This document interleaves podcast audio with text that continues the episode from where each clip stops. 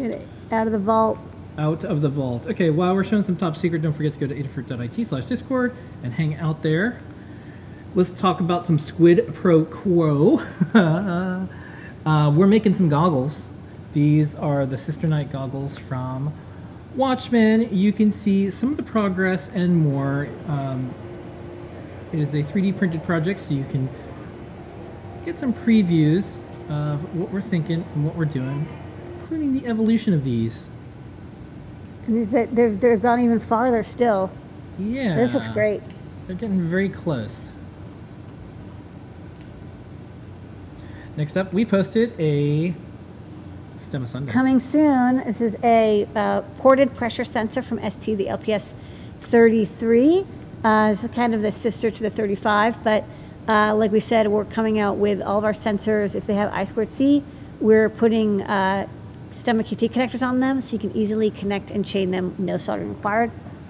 I Also have some coming soon. The MCP2221 is an interesting low-cost USB to like I squared C, ADC, DAC, and GPIO chip. It's not as fast as the FT232H, but it's really cheap. Did I mention it's cheap? So we thought maybe like USB-C on one end and then like a STEMMA QT connector on the other, and then you could use um, Blinka on a computer to add uh, quick I squared C a good idea. connectivity.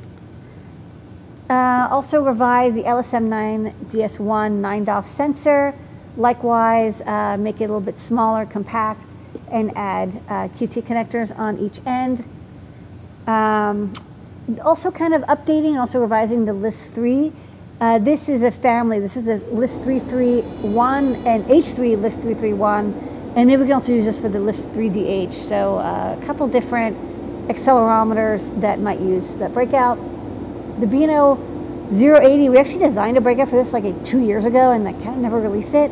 So I went through and respun this. Um, this sensor has like every possible interface, so it's kind of big for a breakout because we had to add level shifting for like SPI and I squared C and UART. Uh, but I think we got everything going here. It's a nice update to the B&O 055. And then I noticed a lot of people using the BH1750 light sensor, so I thought I could spin together a quick light sensor breakout. And Okay. yeah, we'll see. Back in the vault.